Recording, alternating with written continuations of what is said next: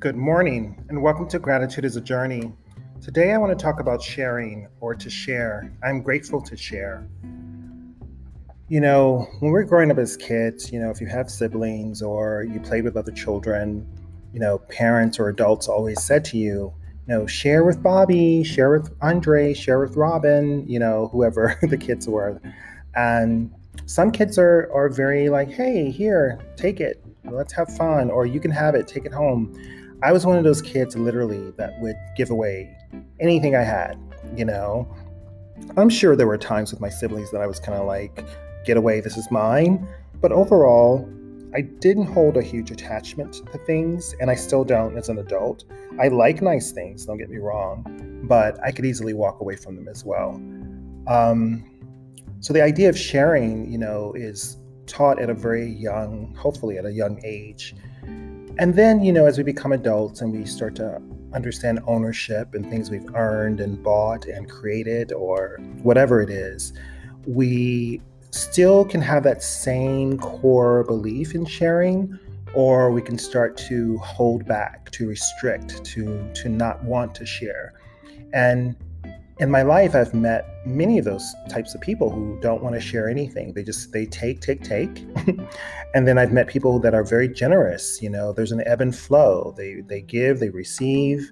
And then i've met people who just give give give you know?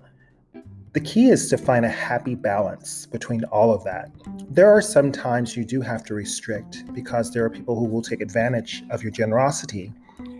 And then there are times when you want to share and receive and to create that ebb and flow. I think that's ideally where the place that all of us want to be.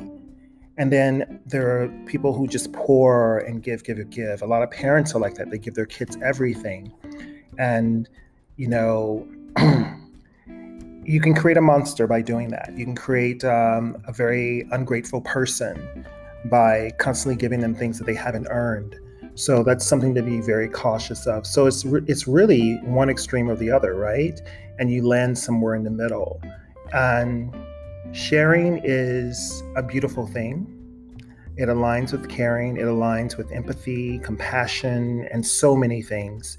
So as you walk through your life today, think about sharing. Do one act of sharing, not to someone necessarily in your family, but someone outside of your familiar circle you know, or friend circle. Step outside your comfort zone and help someone that may need a helping hand. And it doesn't necessarily mean monetary, it can be a smile, it could be encouragement, it could be advice, it could be um, connecting them with someone that they really need to talk to to help them excel in their career or learn from.